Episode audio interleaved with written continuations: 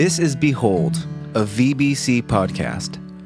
Our goal is to examine biblical truth that will better equip you to behold the glory of the Lord more fully in your daily life. I'm Sean Helch, and I'm joined by Dan Gillette and a special guest. We each serve in different roles at Valley Bible Church. Without further ado, here is the Behold podcast. Well, hello there, listener, and welcome to another episode of VBC's Behold podcast. Uh, as you heard in the intro, this is Sean and Dan, and this is kind of a fun one because it's been a while. Say hello, Connie. Hi. Oh man! Wow, that's it. That's all you got. Just a hi. I thought it was going to be in Korean. How about or like at it's least. great to great to be on. You know, it's nice to see you. It's nice to see you guys. Okay, good. There you go. Wow, so There you go. unforced. Connie, Checks in the mail. uh, we love having you here. So grateful for you to be here. Just give us a little bit of a, a taste of the Johnson household. How are you guys doing in this season?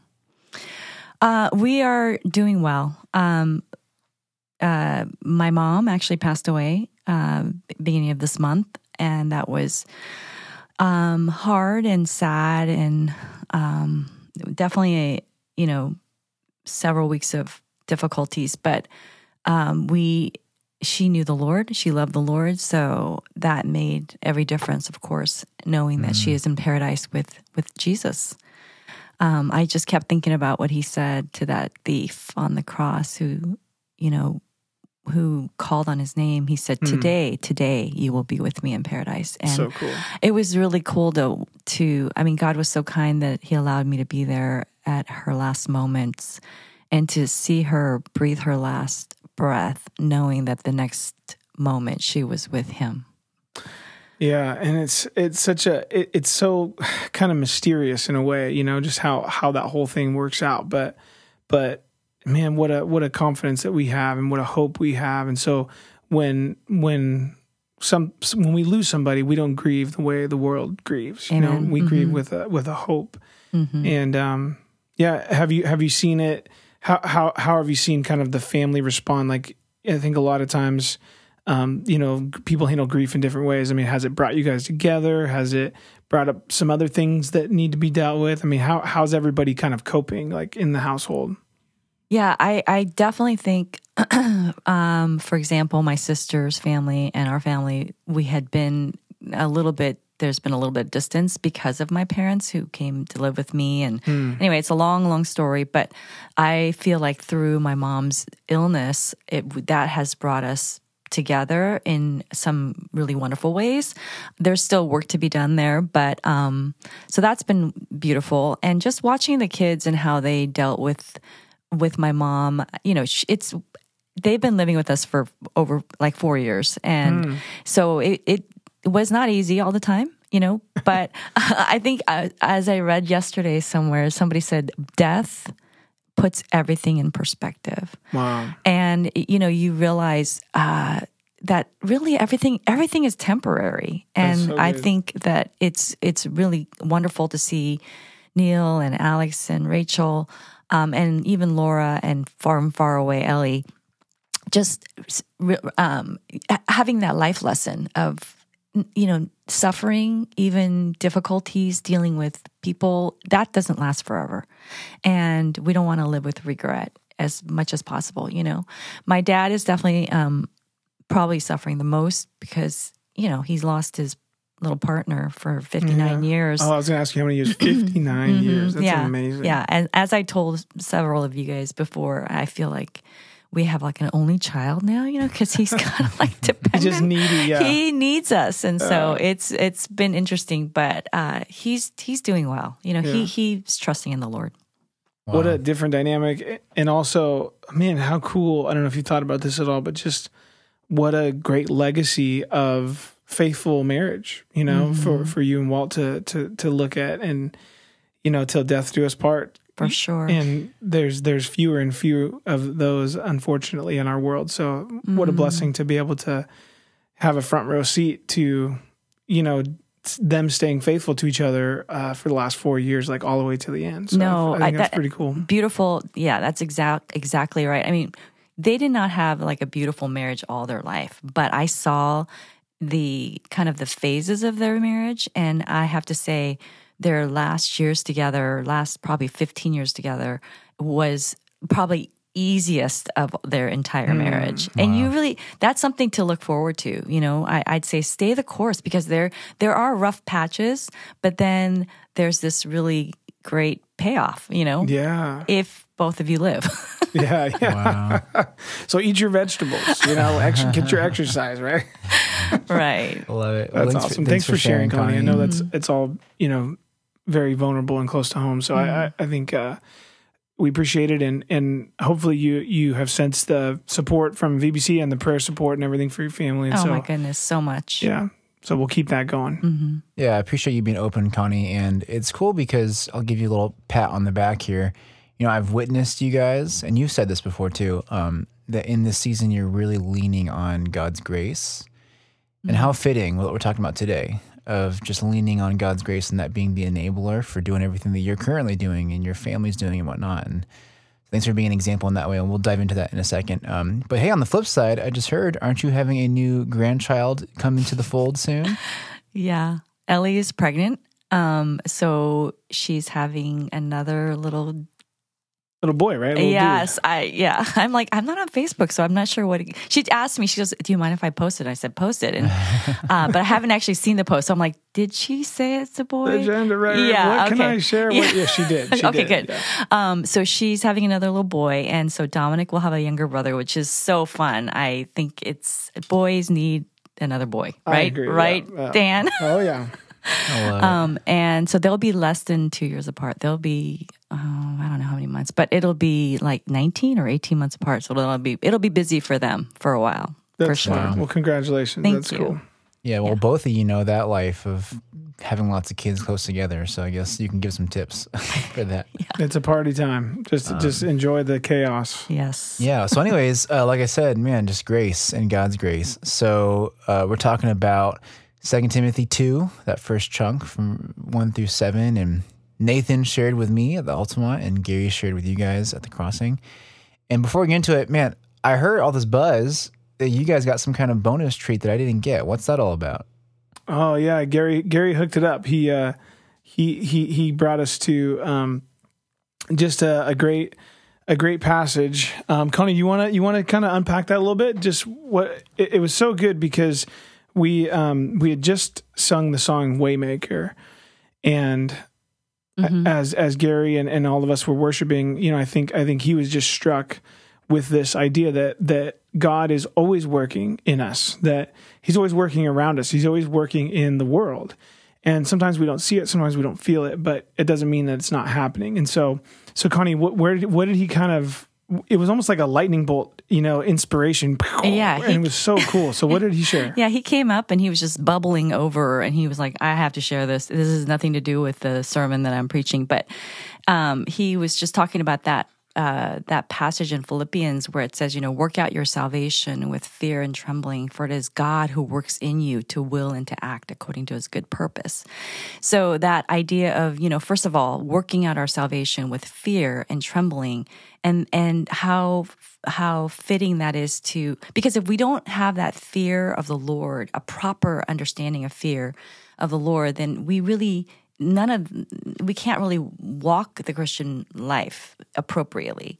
And um, I think that that line in the song, even when I don't see it, you're working. Even when I don't feel it, you're working. And um, Gary just highlighted from that passage in Philippians how you know he is the one that's willing, um, creating abilities and desires to act on you know what is right for us and so he's the one that's bringing that and and, and i was thinking oh it's a bonus content but it actually when you It when set you, the table really it well. totally for- for- did yeah, yeah.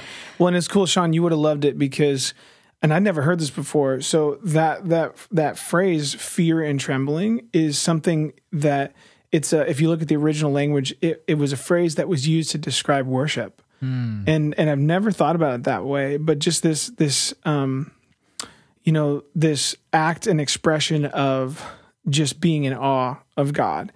And and just to even, you know, to the point where you're you're physically moved in his presence. And and um and it's just so cool that that that that is so um like tied to this experience of of living out the Christian life, right? So so it's like it's from that place of worship that we we live and we actually do and and we we kind of figure out what it looks like to to to to live in God's will, you know?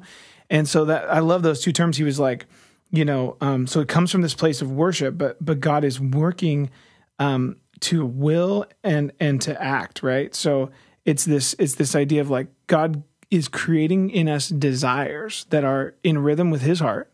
Mm-hmm.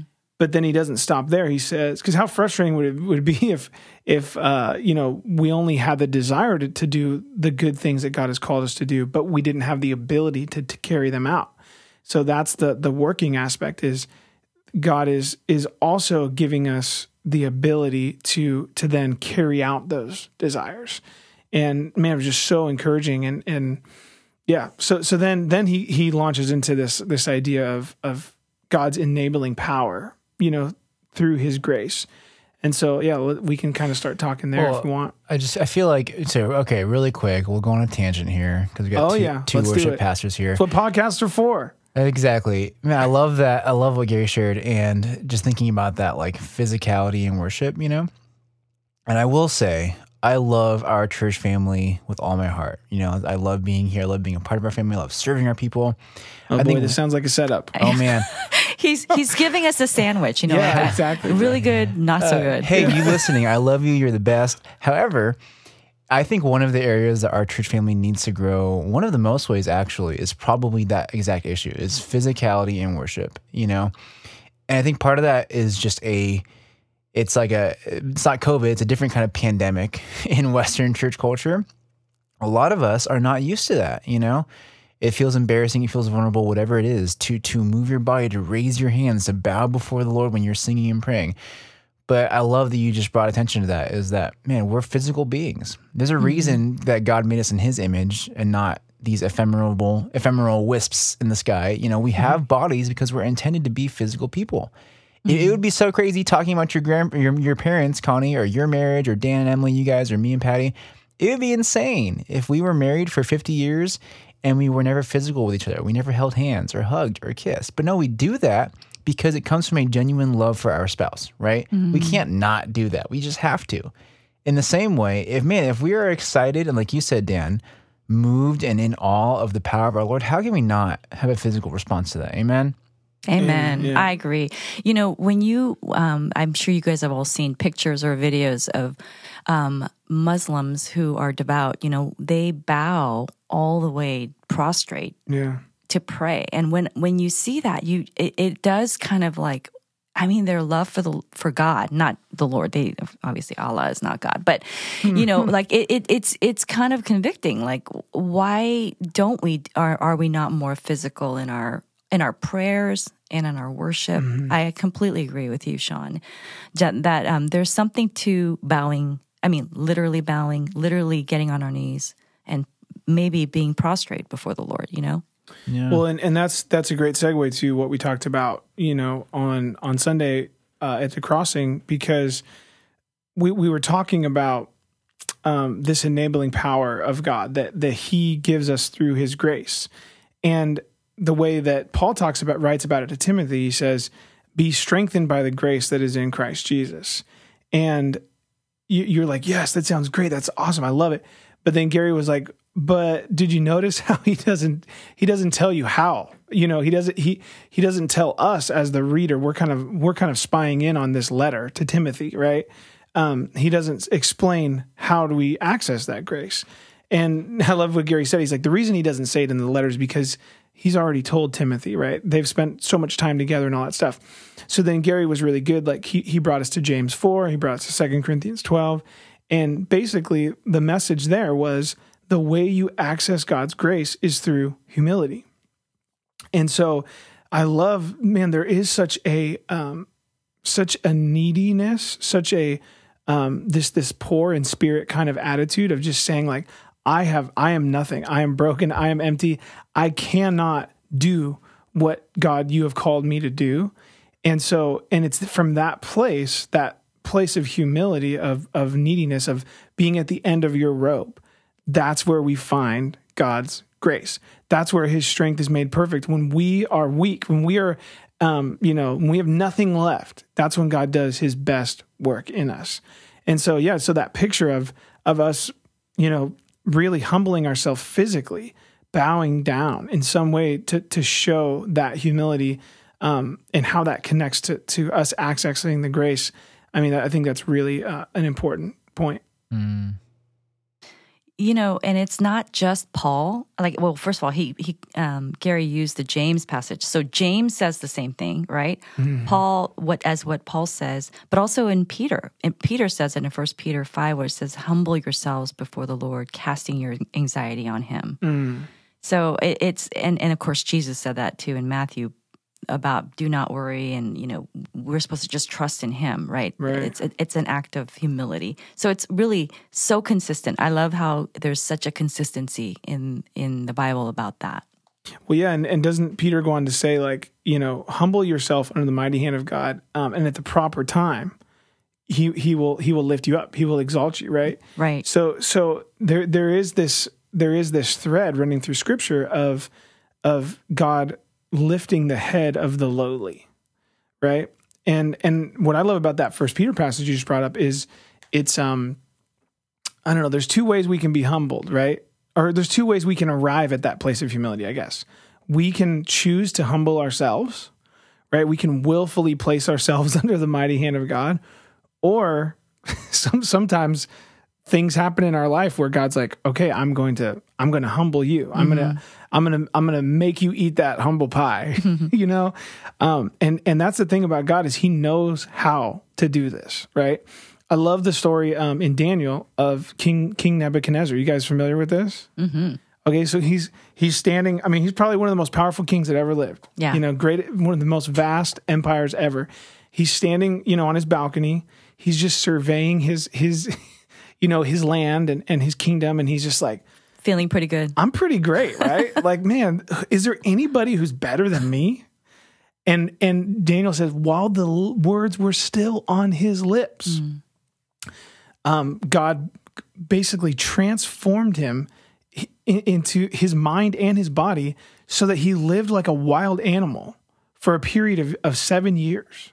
He's just in the wild, like eating grass and I mean, can you imagine like what people must have thought? Like what this this person has lost his mind and mm. and oh how the mighty have fallen, right? Mm. Well, what happens after that period of time? He comes to his senses. He comes to his senses and he uh, humbles he, he realizes I've been humbled. I'm at this place of of neediness and brokenness. I'm at the end of my rope and he finally acknowledged God as as Lord and King and sovereign over all. And he and he says in that in this little song or dissertation or whatever, he he says, "You know how to humble the proud." God, wow, this mm-hmm. is amazing. And what did God do? He restored him back to his place of of um, authority, and and he, he brought him back to being over this kingdom. And so, and that's just one example, right? Mm-hmm. In Scripture, where where man, if God knows how to bring us to that place, right, of neediness and lowliness. And I don't know about you guys, but I would rather do it willfully than have to have go through like something that what like Nebuchadnezzar went through. Um, but sometimes, unfortunately, it's it's it ends up being kind of a mixture of the two, right? um, yeah, yeah. So I, I uh, anyway, that's a great story, though. Yeah. What do you guys think about that whole that whole thing of like, you know, um, this this opportunity for us to to humble ourselves versus being humbled by God. Anybody want to share anything on that, or what, what, yeah. what, what does that bring up for you guys? Well, I think like one of the takeaways from that, I think like when we think about Nebuchadnezzar and um, yeah, I think we forget that he suffered from exactly what we suffer from. Mm. You know, hmm. his carnal, selfish nature. We all we all have inherited that as broken people. We all need Come Jesus. You know what I'm saying? So sometimes we think about these kinds of things and we're like, oh, well, that was biblical history, and you know, he was a king. Like we're so different. But the reality is, no. Like these truths are the same. And so, yeah, I think a lot of us have had those situations where there was opportunities where we probably could have humbled ourselves and didn't then before we know it, maybe in other ways, we're, we're living like beasts, you know. And there's a wake up call. Yeah. Yeah. I mean, I had an experience like that this week. I'll just be honest with you guys. You know, I um someone someone confronted me with something that um you know, that I, where I was in in error. And uh man, it was it was really really hard to hear. Um and it was painful in a lot of ways, but I'm really glad that it came out. You know, and I'm really glad that it that it was brought to light and it was very humbling. Mm. And but but now I'm at this place where it's like, okay, Lord, I need you, Mm. I, and I I I, I don't want to carry on in this way in this error, and so I need I need your grace, Lord. So yeah, you were going to say something, Connie. I cut you off. No, no, no. I I was just thinking about you know Nebuchadnezzar, and, and I mean the fact is he was probably a pretty smart guy and pretty charismatic, and to be able to get to where he was, right? Sure. But the his sin was not not recognizing God's grace on his life. Um, Instead, saying, "I have built this kingdom. Look what I've done. Look what I've done, you know. And I, I, and what you were saying, Sean, about we're all infected with this this disease of thinking that we have done all this. We have done, you know, we're smart, we're whatever. And I, I was thinking one of the questions that Gary asked um, in the discussion question was, uh, can you uh, pinpoint a specific example when you experience God's enabling grace? um, I was thinking about my mom, just caring for my mom, and and I was thinking about a lot of people who care for their moms, who care for their parents or aging um, relatives who are not believers, who do it out of their own strength. They can do it, right? They're caring for their parents. They're caring for um, di- in difficult situations. But I think the what is the difference between That's a great question. Yeah. a unbeliever doing all this all these great things and a believer doing the same type of things. do you think i think it's power right Mm-hmm. i mean because because there's there's a difference between just getting through something Mm-hmm. and and getting through it with power With God's power, yeah. Yeah. You know what i'm saying like and and that's what um that second corinthians 12 passage is all about right so so paul you know he's like i'm going through this physical torment you know it's most likely related to the hardship and persecutions that he faced right? But whatever kind of thing that was ailing him he could have just kind of white knuckled his way through it and just grit your teeth and just you know suck it up. And you know and and he you know probably would have been able to keep going. But but would he have lived from this place of power? Yeah. you know? And would he have been as effective in his ministry?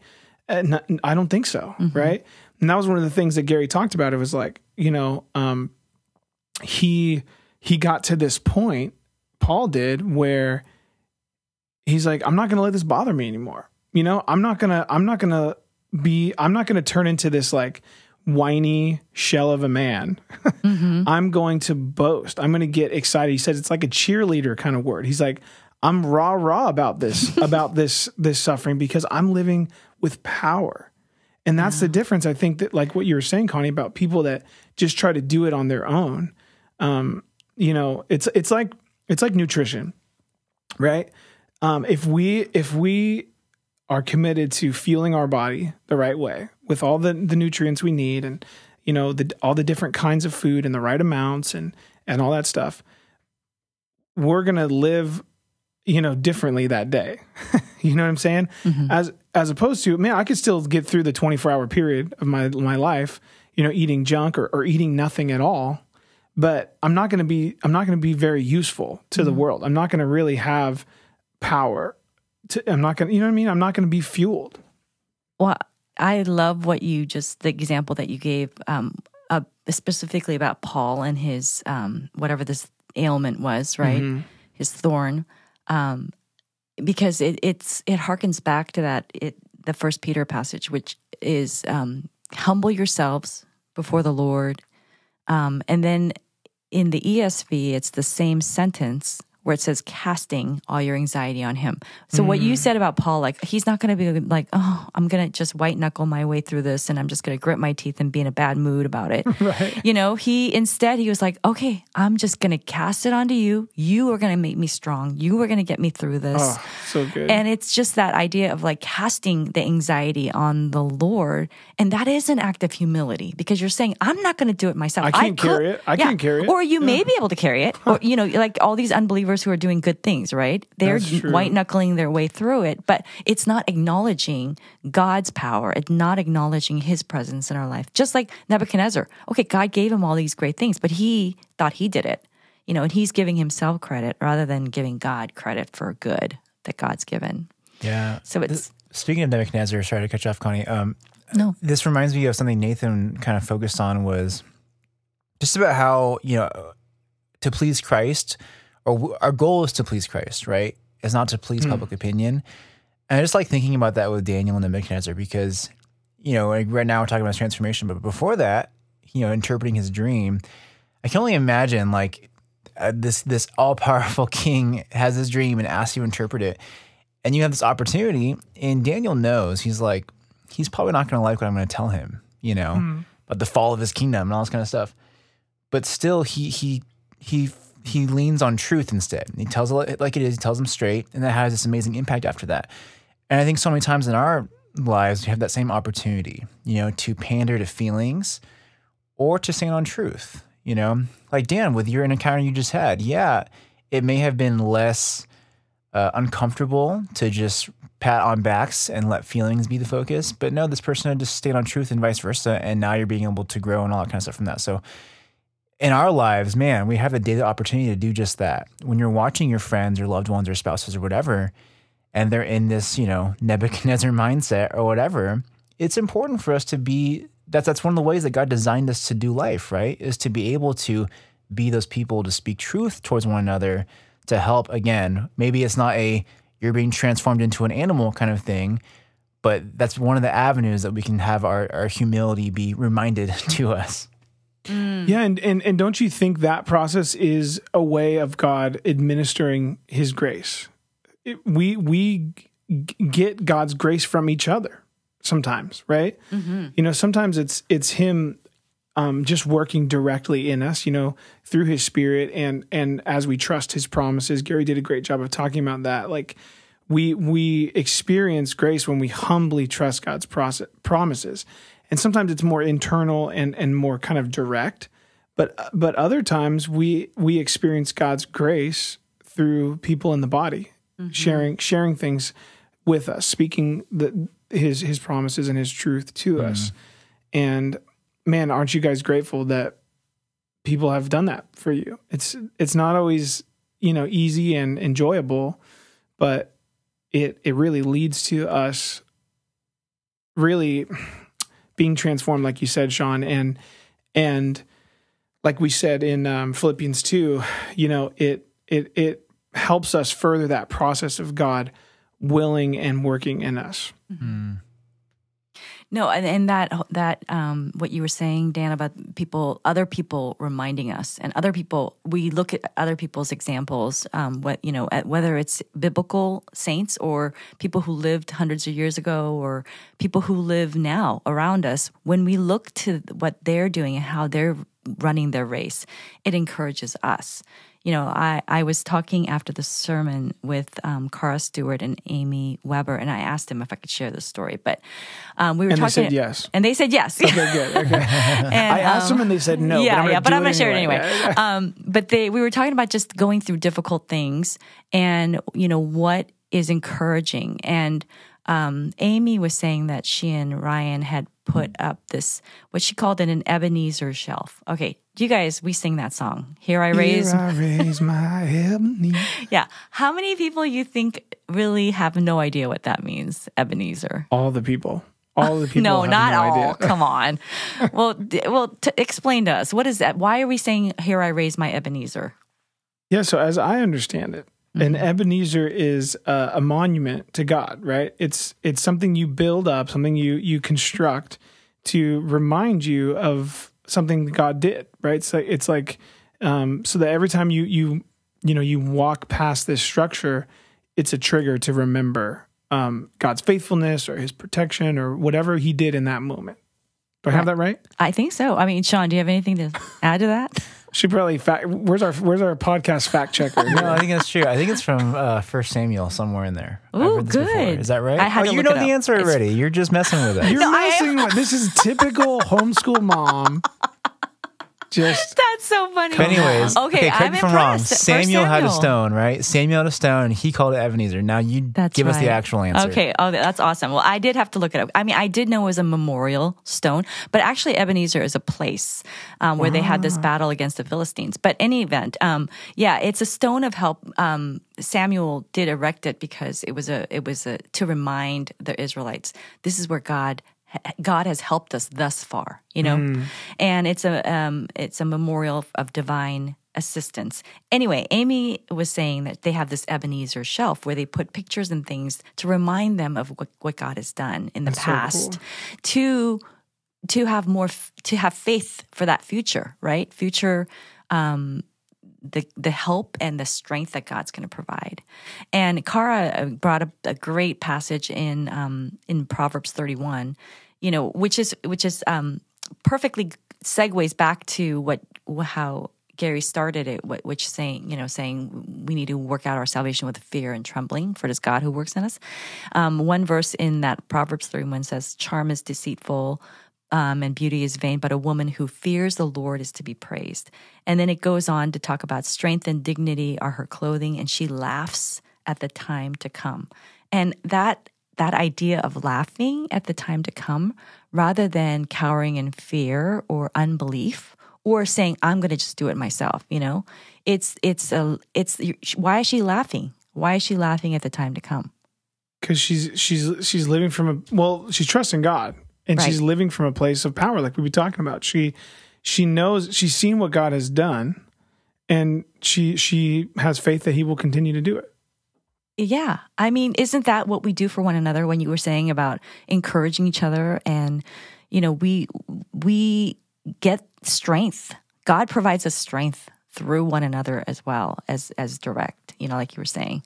But um yeah, and I love in First Peter 3 it says that we are we are Sarah's children if we do good and do not fear anything that is frightening. I I love that because he's not saying it's not frightening, but we just we just have to not fear it, you know. That's good. That's good. Easier said than done. Totally. But but I love how we can support each other in that, and uh, and God's going to give us the the power we need to to to do that. And it's such a great segue into Gary's second point, which kind of he he he focus. You know, in in that second verse of chapter two, he Paul focuses Timothy on like basically it's almost like zooming out and and saying, "Hey, everything that you've that you've received from me, entrust it to others." Right. So, in in the presence of many witnesses, entrust these things to those who are faithful, and and specifically, you know, those who are going to be able to replicate the process, who are going to be able to teach others also. So there's this like rippling effect. You know, there's this um, th- you don't just hoard this the, these things, pass them on, and and there's this sense you get from the letter that Timothy is fearful about passing these things on for whatever reason. Maybe maybe he's a, he's he's heard of the people that have abandoned Paul, and he's like, I don't want any piece of that. You know, maybe he's afraid um, of what people will say that there'll be mixed reviews. Maybe he's afraid of persecution. Right? We don't really know, but he is he is in need of some encouragement because he's he's he's fearful about these things and and I just love that you know there's this there's this chain of influence that is going that is to go on inside the, the church family. And that chain makes us stronger does it not? That chain you know fortifies us and it and it allows us to be strengthened even more by the grace that is in Christ Jesus. So um what what from that section I don't know or or just that that whole idea of like this this chain going on like what where does that sit with you guys? I feel like one of my best friends has a really great story about something like this. Is this is, is the Oh Holy my Spirit goodness. prompting me correctly or no? No, yeah, we can. Oh, let's let's Dude, just get it right in. I just feel like I'm talking too much on this one, so we can we can we can clean out the fat, clean up the fat on this. Um, Yeah, so so one of the one of the my most favorite things I've ever done in my life is this waterfall hike that we've done. Um, I've done it three times. It's on the Big Island, and so if in Hawaii, and um, it's on the the Hilo side. So you got the Kona side and the Hilo side, and it's in this this famous valley called Waipio Valley. Have you guys ever seen pictures of the, of of Waipio Valley, or have you guys Yeah. ever heard about it? It's awesome. I'm not sure. Yeah, so I mean, it's just this. It, it's just this picturesque, um, like untouched kind of ju- where the jungle meets the the ocean, and there's these massive rolling mountains and Just picture Jurassic Park minus the dinosaurs.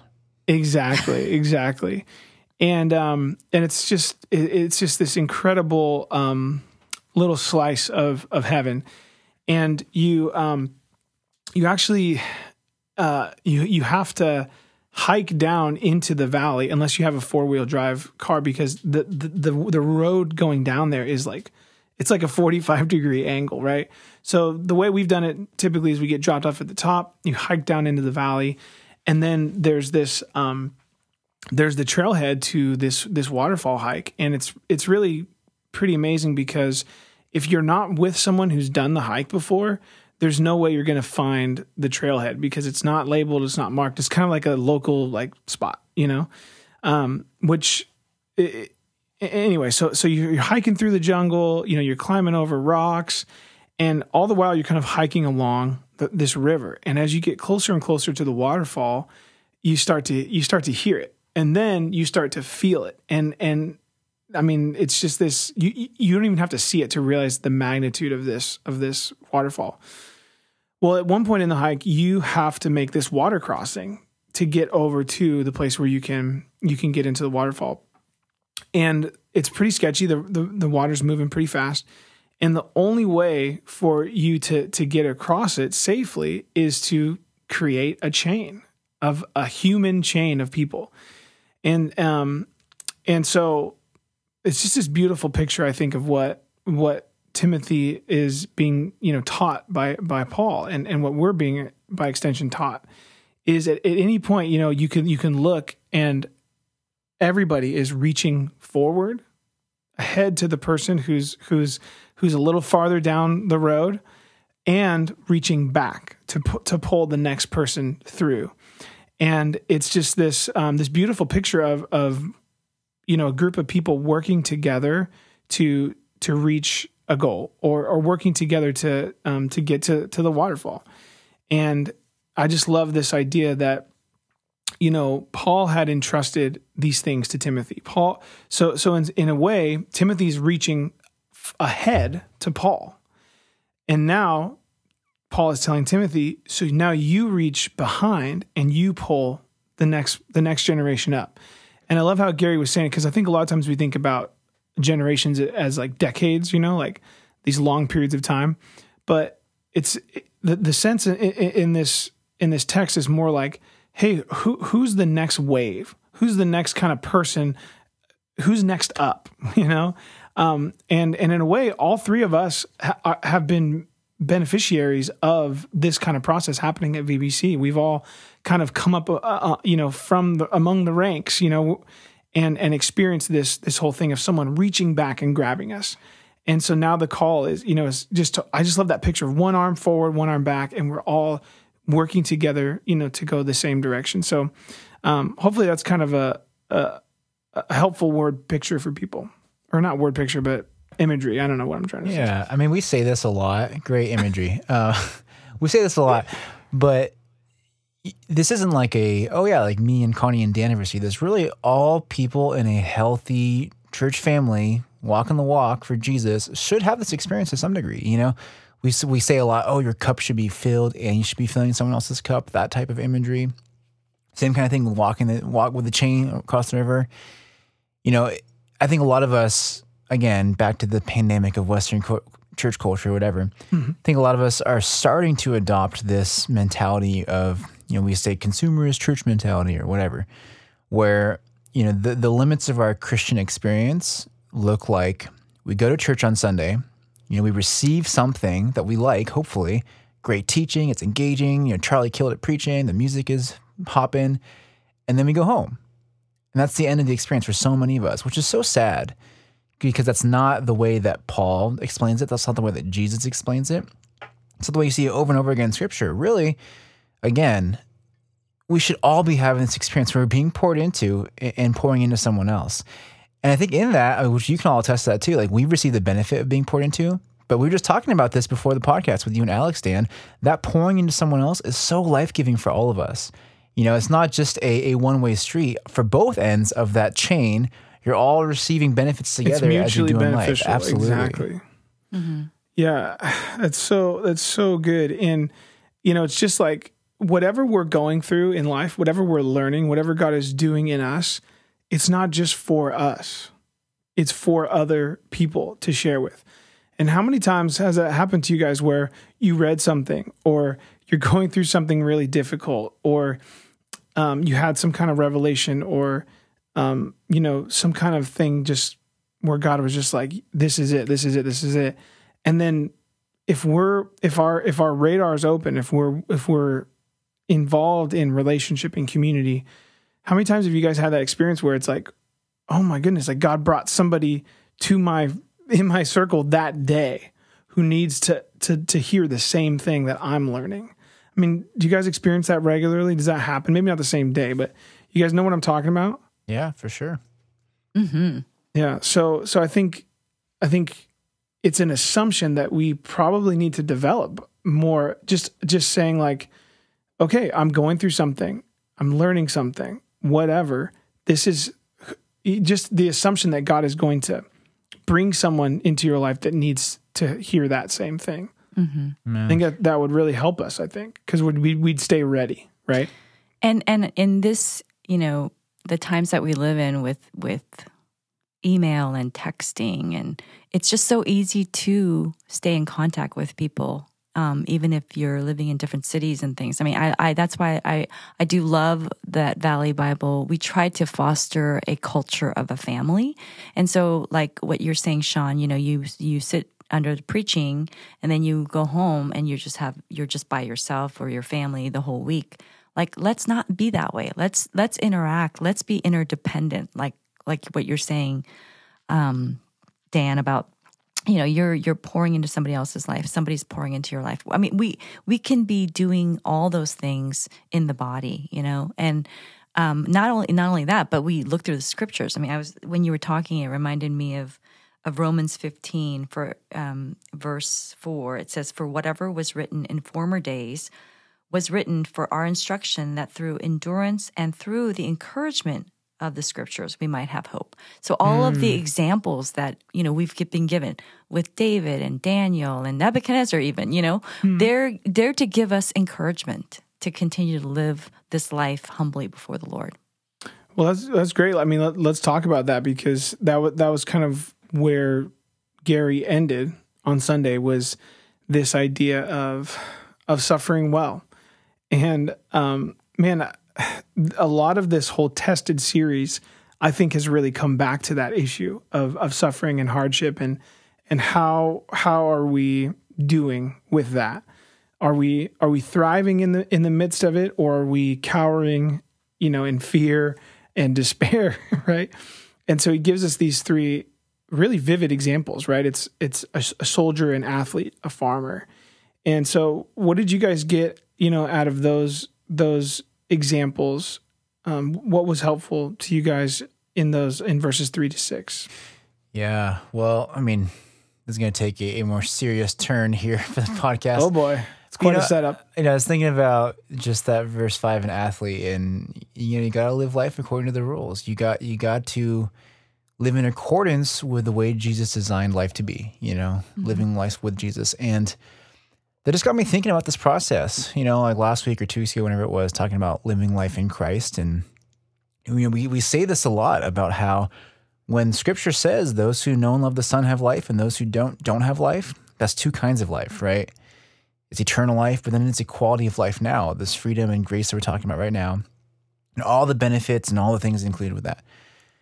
But I feel like we don't often talk about the flip side of that, you know, is just like the wages of sin is death eternally.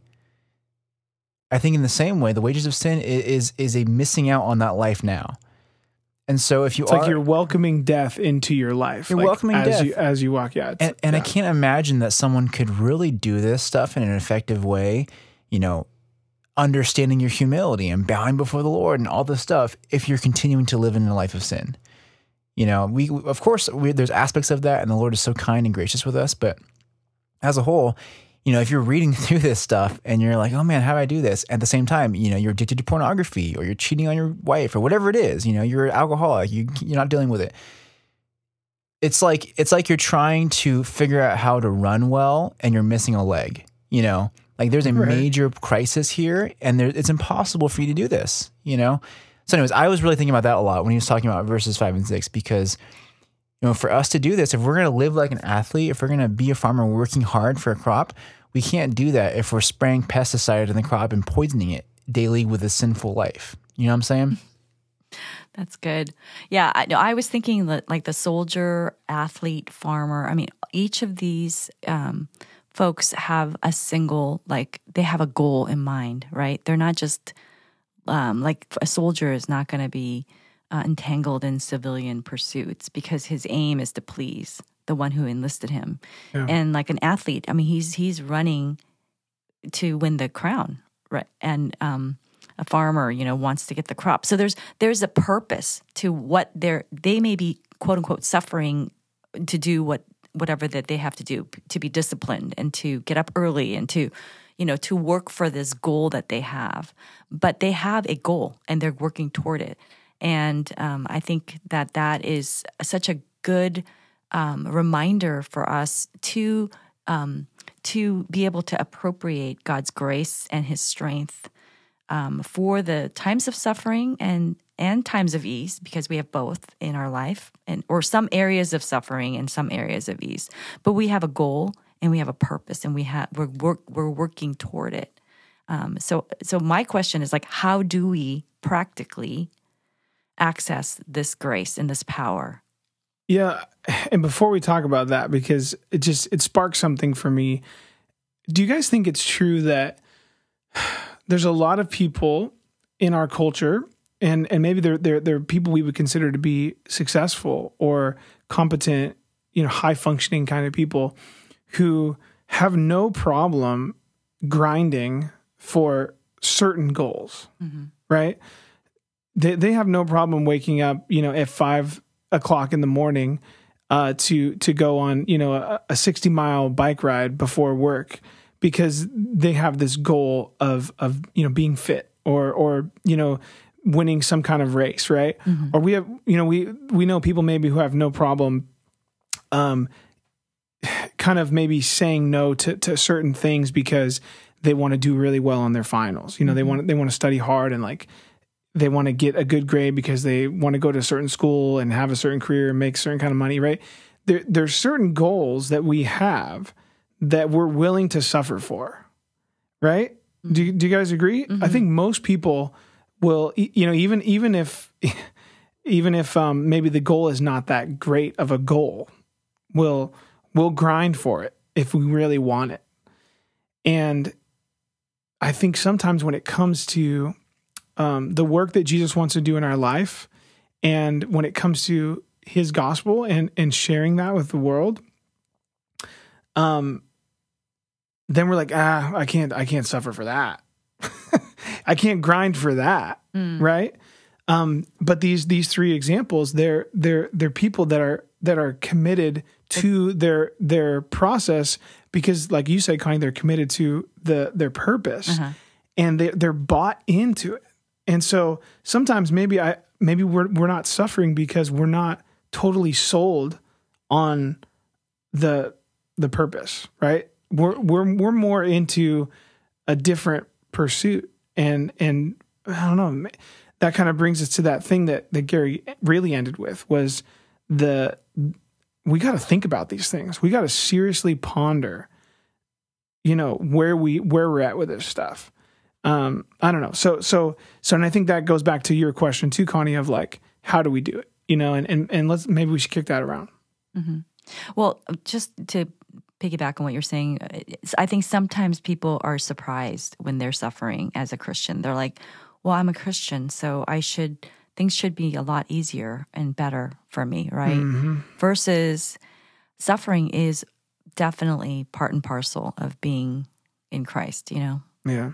I mean, we share in his sufferings. So, um, so yeah, it shouldn't surprise us, like Peter said. But in any event, like going back to that question of like, okay, how do we practically live this?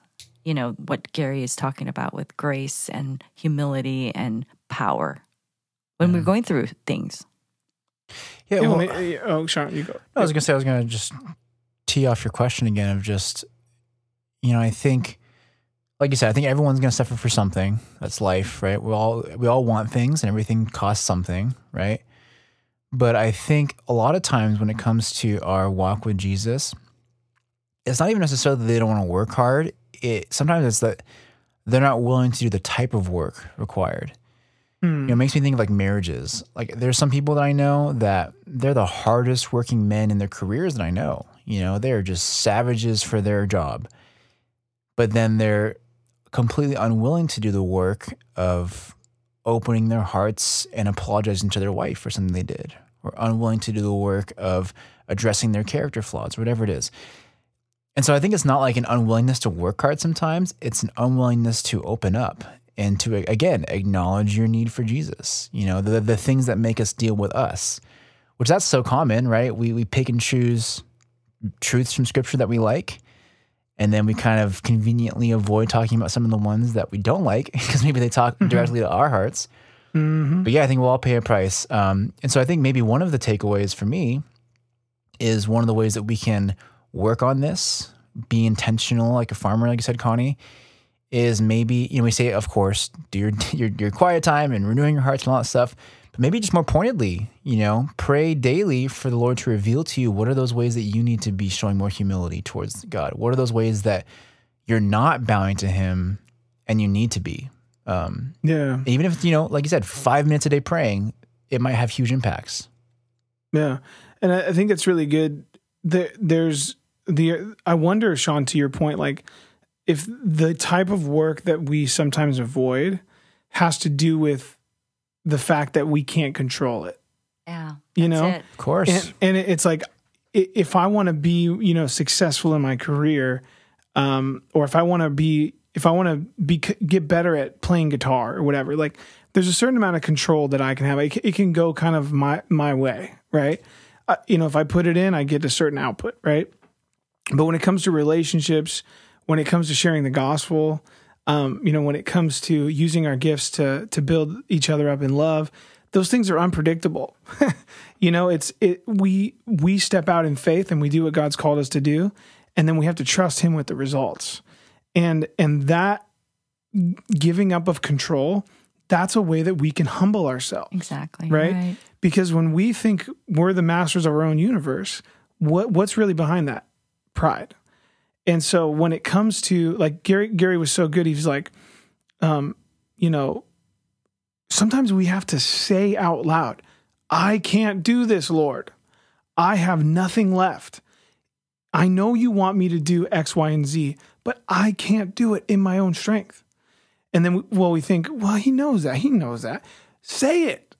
That's what Gary was saying. Say it out loud, verbalize it, because there is there's humility in that, Mm. And and we cannot access God's grace without humility. He's gonna he's gonna oppose us. In fact, he's he's going to stiff arm us, reject us, if we come to him in pride. He hates that. God hates pride because it's completely backwards. It's completely when when we, when we come to him in pride, we are delusional. We are not in touch with reality. We don't have an understanding that is that is true and biblical. But when we come to him in grace, or sorry, when we come to him in humility, he gives us more grace. And some of sometimes that that humility is releasing control. Wow. Sounds like a real a little summary of Nebuchadnezzar's life right there. to go back to You can learn a lot from that from that guy. He yeah, sometimes sometimes the best uh the best like um lessons are what not to do, right?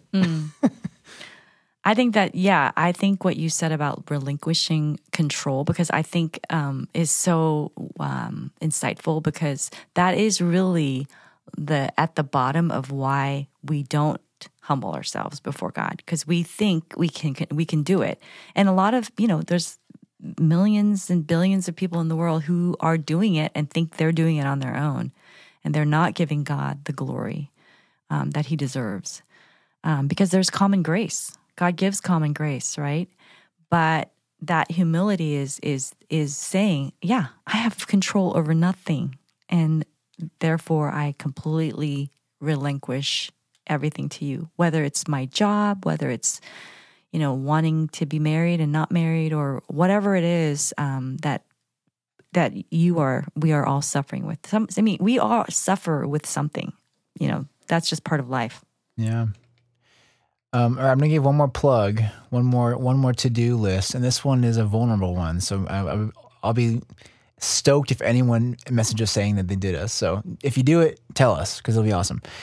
Uh, we'll link this book that we're reading through on staff, Ordering Your Private World. Um, I think it's really fitting because we just went through this chapter that talks about um, being, when it comes down to it, like self driven versus kingdom driven versus Jesus driven and it lists all these different characteristics of someone who is like self-driven or material driven and what those different symptoms can be. And so one of the exercises we did on staff you guys might remember this is one of the questions was okay which one of these do you fall into? You know which one of these are you more susceptible to? So that's one thing. But then even more so which is the really vulnerable part is gary asked us to ask your spouse ask someone else what they think out of this list you fall into. And that's a really scary thing for a lot of us but also what a like beautiful act of either marriage or friendship or mentorship or whatever that looks like to be able to be vulnerable and open like that. And man, it can be so telling. Like if I asked Dan to tell me that list, I'm sure what he said is would be not exactly what I would say about myself, you know. And it would be healthy for me to hear that, and vice versa. Dude, I'd, I'd bring the thunder, dude. I would I wouldn't hold back. I just don't ask Dan. I just completely just blast you. And for the record, I did. I asked Patty from the list, so I'm not just like preaching what I'm not doing. I did it. I ate the humble pie. Here we are, and it was great. That's good. That's good. Mm. Yeah, and we and we and that's the only way we we can grow. And I just man, I think man, humility is such an important.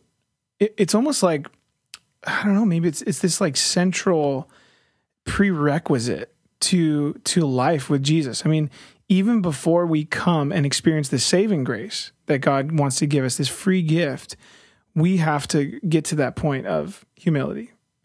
And and as we continue to grow and work out our salvation with fear and trembling, we we have to continually be reminded that we have nothing to offer. mm-hmm. and just bring live life from this from this um, place of of of neediness. And and I think that is such it's almost like a um, a naughty word in our culture humility. You know it's like why would I want to be humble? Like why we, you know that's that's like that's a terrible place to be. And what a weird thing to to, to shoot for. Um but really i you know there's this there's this quote by barry switzer who's who's uh, you know a, a, retired nfl coach. And um he, he i think he coached for the, the chiefs and the in the, the um cowboys and a bunch of other teams. He's a pretty successful guy pretty successful guy. But he's he's he's he says this some people are born on third base and they go through life thinking they hit a triple. Okay? Right and and I almost want to take out the some, right? He says some people. I think people in general are we we think you know like you you mentioned this this idea of common grace that that God is is is constantly um, working in creation and society um, and in, in individuals. He is showing us that He's good, and He's showing us that that He is God and we are not. And the sooner we the sooner we realize that that is the reality and the more we can perpetually walk in that reality the more we're going to experience that grace right mm-hmm.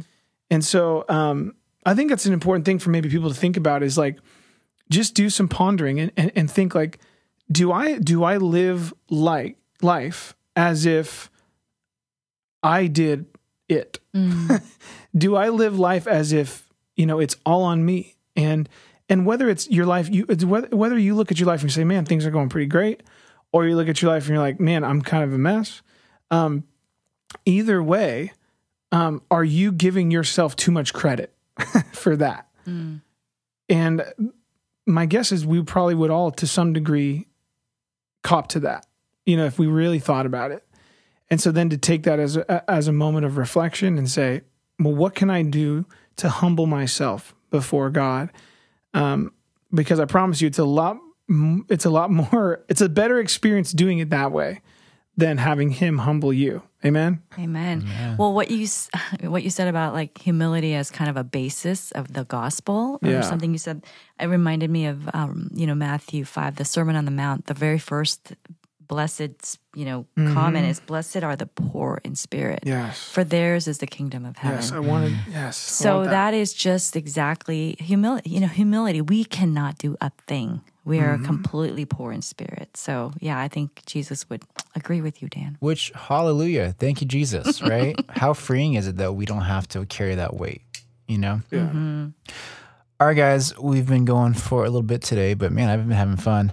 Um, yeah, and just and just to add on to that, you know, we know that this can be heavy sometimes, but again, we just want more than anything for that to come through. That there is freedom and joy and peace in this process, and that again, hallelujah, that we don't have to be the one carrying the burden of pushing through life on our own. You know, that we have each other, brothers and sisters in Christ. We have the mm-hmm. Lord Jesus, we have the Holy Spirit.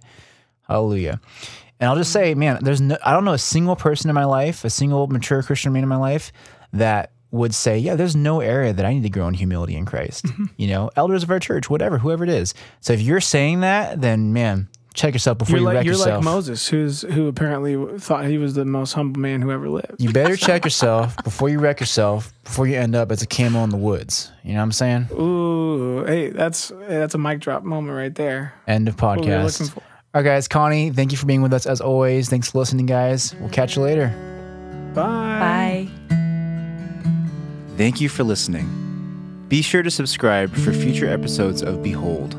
If you would like more information about Valley Bible Church, or if you'd like resources from this episode, go ahead and check out vbc.online forward slash behold. Catch you guys next week.